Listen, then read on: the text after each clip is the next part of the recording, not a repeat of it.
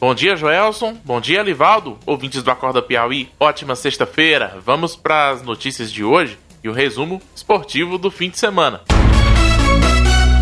Ontem o Flamengo venceu o Bangu por 3 a 0 no Maracanã, no jogo que marcou a retomada do Campeonato Carioca três meses após a paralisação por conta da pandemia do novo coronavírus, que ainda persiste, nem precisa avisar. Os gols foram marcados por Arrascaeta no primeiro tempo, Bruno Henrique e Pedro Rocha no segundo tempo. O jogo aconteceu sem a presença de público, ainda que alguns torcedores tenham ido ao entorno do Maracanã acompanhar a chegada do time rubro-negro. O Campeonato Carioca continua hoje, às três e meia da tarde, está marcado o jogo entre Portuguesa e Boa Vista. No domingo, 15 para as 4 da tarde, tem Madureira e Resende. E às 4 da tarde, Vasco e Macaé.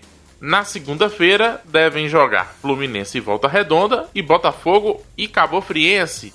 Fluminense e Botafogo entraram com a ação no Tribunal de Justiça Desportiva do Rio de Janeiro na última quinta-feira. O TJD negou o pedido de Flu e Bota para que só joguem a partir do mês de julho. No Campeonato Espanhol, o Real Madrid venceu Valência por 3 a 0 e segue na cola do Barcelona, que é o líder do campeonato. Hoje tem Sevilha e Barcelona, às 5 da tarde. O Real Madrid volta a jogar no domingo, também às 5 da tarde, contra o Real Sociedad. Depois da conclusão da Copa da Itália, este fim de semana será marcado pela retomada do campeonato italiano.